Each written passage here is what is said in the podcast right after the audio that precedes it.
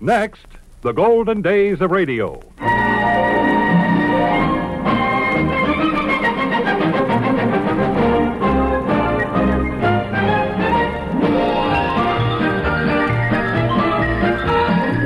This is Frank Bresee welcoming you to the golden days of radio. Great moments from radio programs of the past with the world's most famous personalities. Those memorable moments when everyone listened to enjoy the make believe world of radio. Once again, we're broadcasting our show from the AFN studios in Frankfurt, Germany. And on this program, we're featuring Nat King Cole, Bob Hope, Fibber McGee and Molly, Arthur Godfrey, and the comedy of Bob and Ray.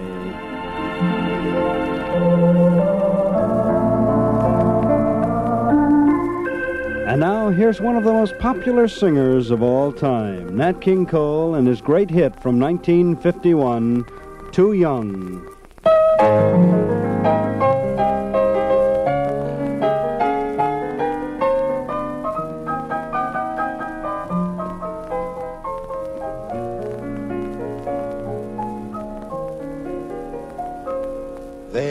Try to tell us we're too young,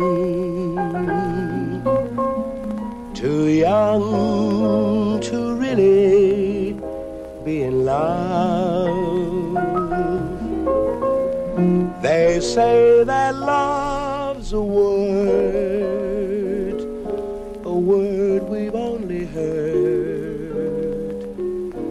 can't begin to know the meaning of. And yet, we're not too young to know. This love will last, though years may go. And then someday they may recall.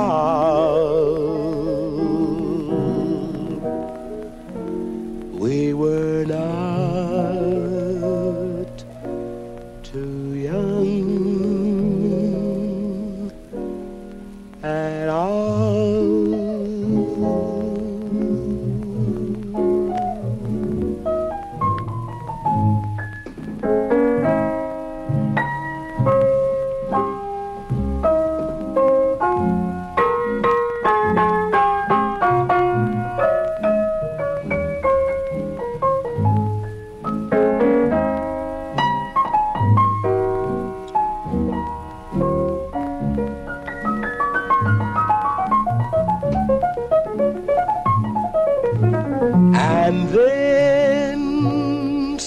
someday they may recall.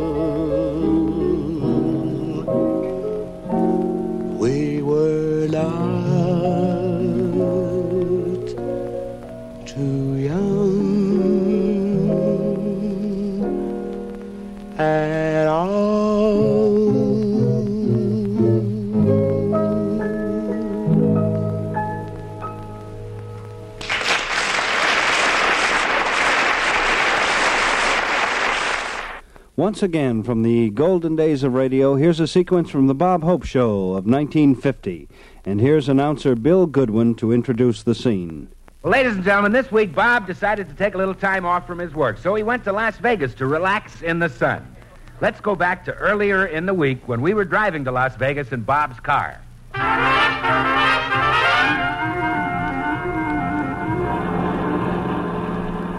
Ah, isn't this desert air wonderful? Not bad. Why, Bob, it's wonderful, so pure and clear. There's no smog out here, no grime and soot and smoke, no exhaust fumes and old rubber tires burning. Yeah, that's why I like Los Angeles air better. It's got body to it.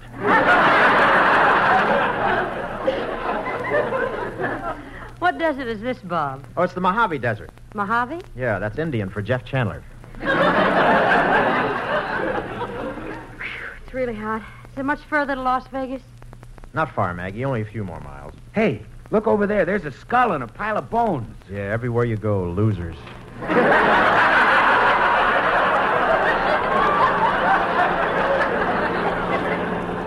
Well, it looks like we're coming into Las Vegas. Look at the sign on that building, Poker Club. Well, look at the sign on that building over there roulette, dice, and blackjack. Yeah, and the sign on that next place, marriage is performed day and night. Yeah, they got all kinds of gambling here. Bob, is that a nice thing to say? Well, it's true, Maggie. Even the weddings here perform Las Vegas style. At City Hall, the clerk deals you a license, the organist puts on a green eye shade, then the justice of the peace raises his hand and says, I now pronounce you two the hard way.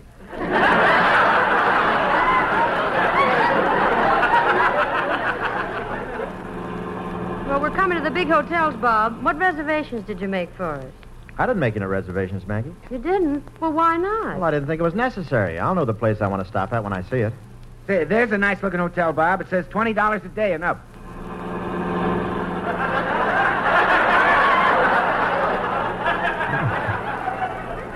Oh, there's a beautiful place, Bob. $18 a day and up.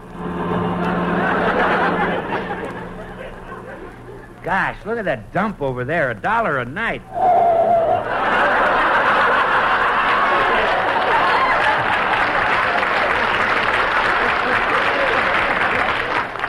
I've stayed at this place before. It's the living desert with outside plumbing.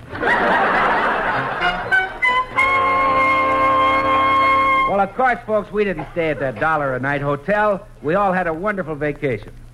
Our next scene takes place the following afternoon. We find Margaret Whiting and Bob sitting beside the beautiful swimming pool of an exclusive Las Vegas hotel.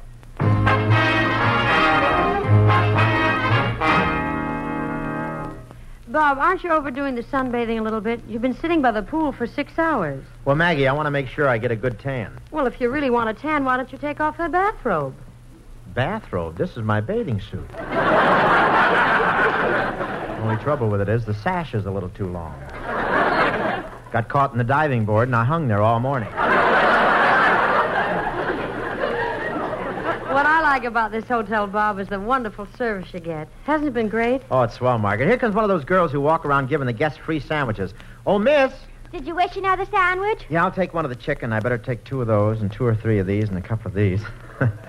Say, have you ever fed anyone before who was as hungry as I am? Yeah, back in Kansas. And you should have heard him squeal when I poured it into the trough.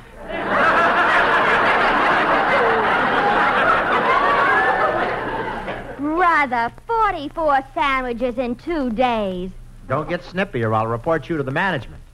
No more sandwiches, miss. Thank you very much. Bob, for heaven's sakes, why do you make a scene after all the food is free? Well, it ought to be, Maggie. After all, they charge $50 a day for these cabanas. Which one are you in, Bob? I don't live here. I just come over for the sandwiches. You don't live here?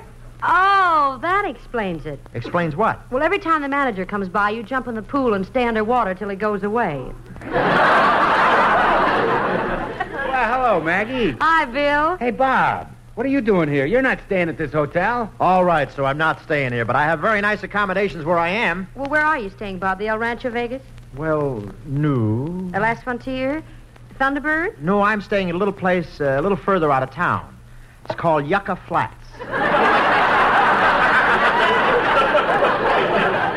it's a lovely place. The towels are marked his, hers, and where is everybody?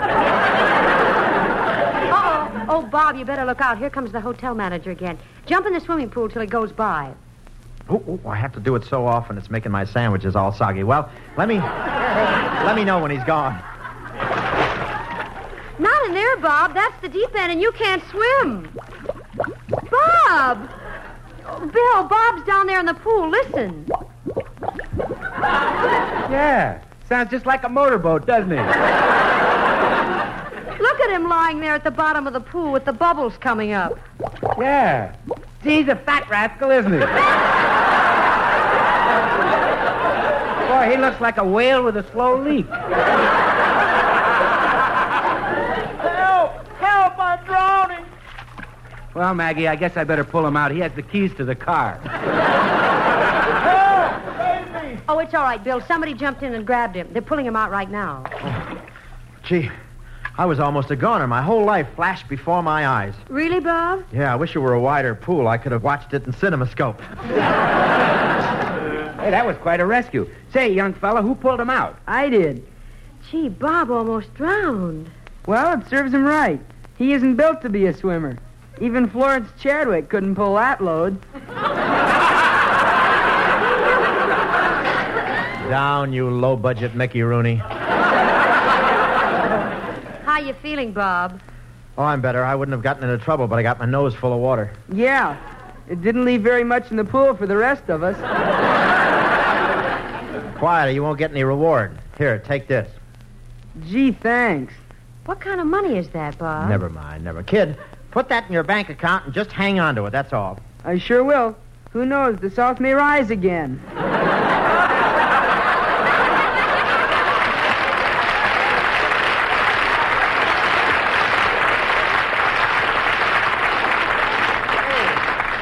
Oh, that Crosby's got children everywhere. Boy, he sure, he sure was a fresh kid. You'd think from the way he talked I gave him Confederate money. Well, wasn't it? Of course not. Bill, you saw the kind of money I gave him, didn't you? Si, senor. There's nothing wrong with those Mexican coins. They work in the slot machines here. Uh-oh. Here comes the hotel manager again. Quick, hand me my beret and dark glasses. Now, it's no use, Bob. We well, already. well, I, I see you're none the worse for your experience. Allow me to introduce myself. I'm J. Hugh E. Davis, manager of the hotel. Oh, well, I'm pleased to meet you. I'm Heinrich Schmidlap from Budapest.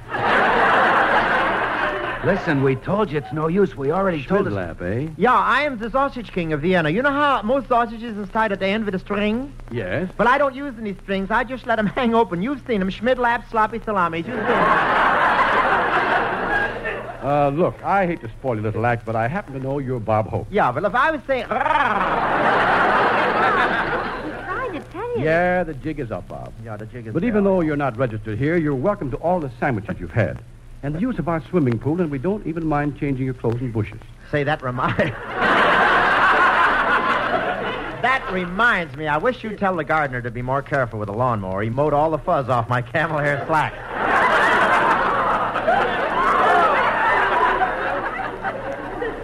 But this is very nice of you. You you mean I don't owe you anything? Well, just a little minimum bill. We'll call the whole thing square for $60. Sixty dollars. That's outrageous. I won't pay it. You pay it or wash the dishes. Or wash dishes. Look, look. I've got an idea. Maggie and I are entertainers, and you've got guests here. Why don't we just sing a song for them and square the whole thing? Well, I've heard Miss Whiting sing, but I haven't heard your voice. Oh, but you haven't lived, you fool. Listen. Be my heart, for no one else can end. And it's your end. Be my love. What do you think? Come along and bring your rubber gloves. One of my favorites, and a favorite with thousands of listeners from coast to coast during the 40s and 50s, was Fibber McGee and Molly. Anytime you pass 79 Wistful Vista and hear the windows rattling slightly and a low, nasty murmur coming out under the door, you'll know the squire has received his monthly bank statement. And here he is, rapidly losing his equilibrium while trying to find his balance, while his wife does her best to drown him out. As we meet, Fibber McGee and Molly.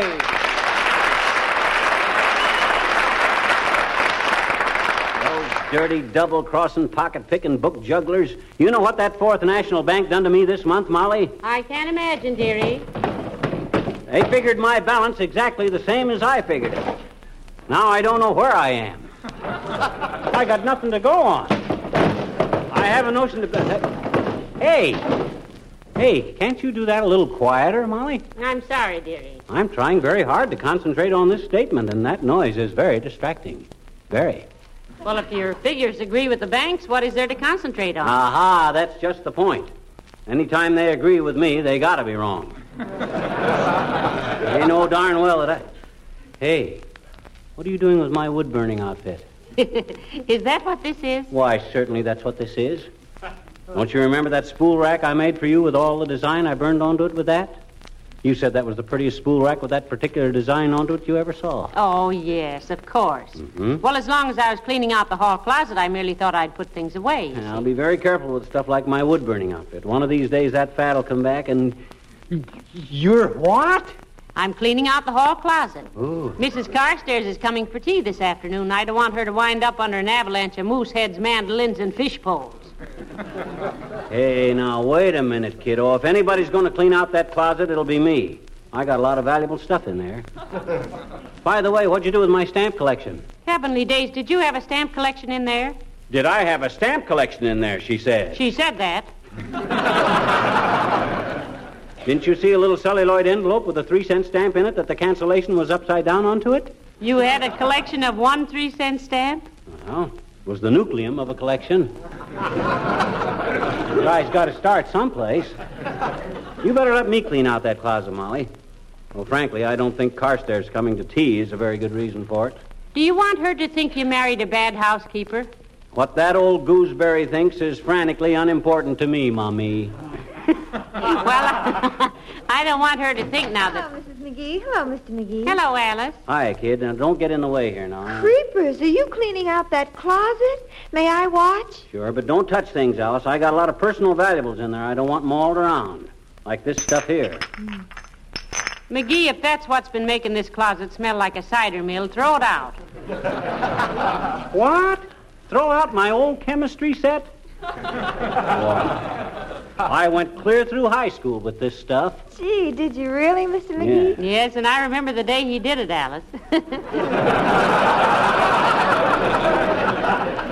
yeah, he went clear through the high school and through the roof of a laundry a block away. you know his eyebrows haven't grown quite back yet.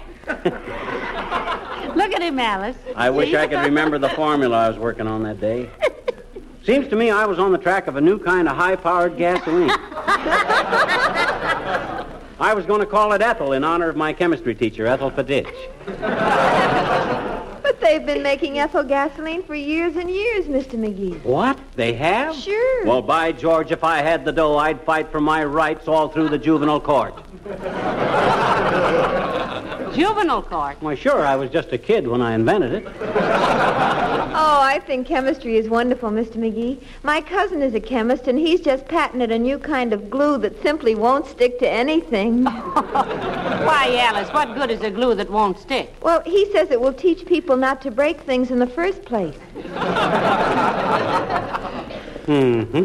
well, it's simple stuff like that that makes fortunes for some people. I stumbled onto a freezing compound one day that kept a bottle of water cold for two days. What'd you call it, dearie? Ice. Creepers!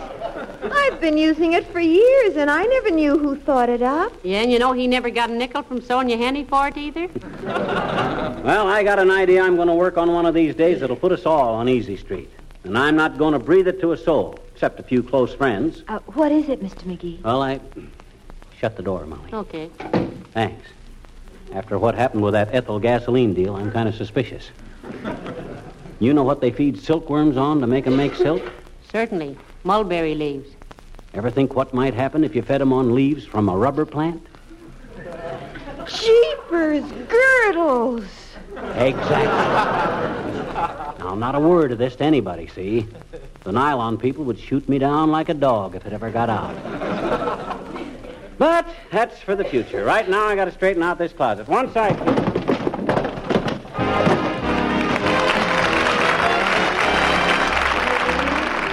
One of the big stars of radio for over 30 years was this next voice. Good morning.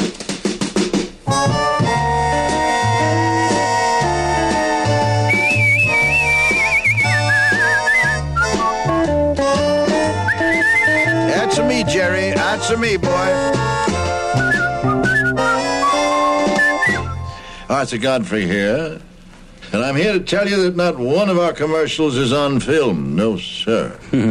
no white knights, no doves flying in your window, no child movie stars posing as plumbers. Each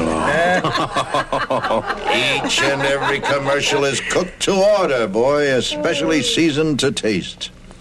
To interrupt the commercials, we've arranged for you to be entertained by Ethel Ennis, Richard Hayes, the Giesenslaw brothers, and me. Being a head man, I get to go first. For my first number, the title tune from the show which just won the Antoinette Perry Award. Who said, Don't fire till you see the whites of their eyes.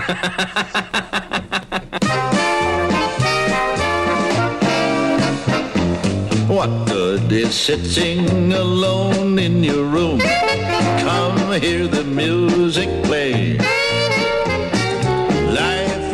And if that isn't enough, Here's comedians Bob and Ray with a parody of The Arthur Godfrey Show. Time to take a few minutes out right here and let the folks kind of relax and enjoy themselves with some refreshments. Right, Tony? Right, Arthur. And what do all of our lovely friends have in store for them today? Well, Arthur, uh, Sure the, looks good. Boy, that looks good. From the uh, Knockwurst Association, there's a slice of knockwurst for everybody. Knockwurst. Boy, I love that stuff. Really great, Arthur. It's an imitation grape. Something like fla- bologna, isn't it? uh, Sausage, uh, yes, Arthur. that family. That's right, Arthur. Imitation It's a German favorite, I understand. Sorry, Arthur. Or Hungarian. Viennese, too, Arthur. Viennese has been served for some time Uh, in the German restaurants, the right, Viennese restaurants, that's right, Arthur. And delicatessens. Also, Arthur. yeah, I'm sorry, Arthur. what else do we have Well, Arthur, we have. besides the knockwurst? Yes, we have a paper cup filled with imitation grape flavored drink for everybody. Sent That's over from good. the Imitation Grape Flavored Institute. That's good. And uh, we also have uh, some aluminum uh, paste, Arthur. It's kind of a mucilage. Well, wait. Some You mean to stick metal together? That's right, Arthur. Well, I noticed Putting one in gentleman over there th- thought it was hairdressing. Sir, you're not supposed to put that aluminum paste in your hair. That is to stick metal things together with. That's right. We should have told these folks, Tony. Well, Arthur, I thought it would be quite plain to them uh, that uh, that was. Holy smoke. they- Next thing you know, they'll be eating. Hey, th- there's one fella that is. He's pouring it over his knockwurst. No, you don't. You, you don't eat it. No, no, that's that's just for cementing. Please tell them in the future, will you, Tony? I will, Arthur. I'm awfully sorry. Now, while everybody enjoys themselves, let's get back to something serious.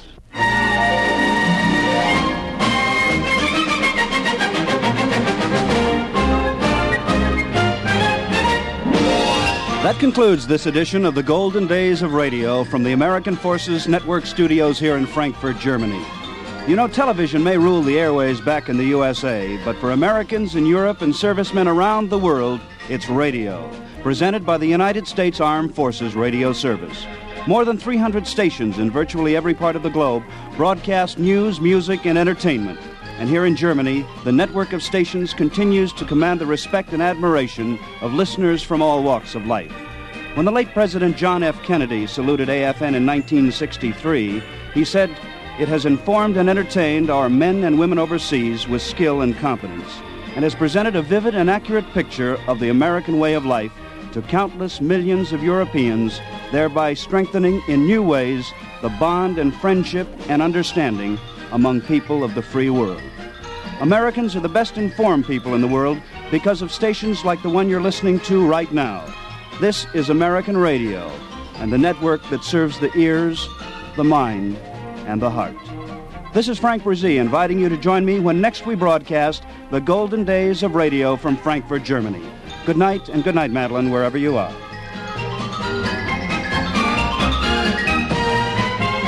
This is the United States Armed Forces Radio Service.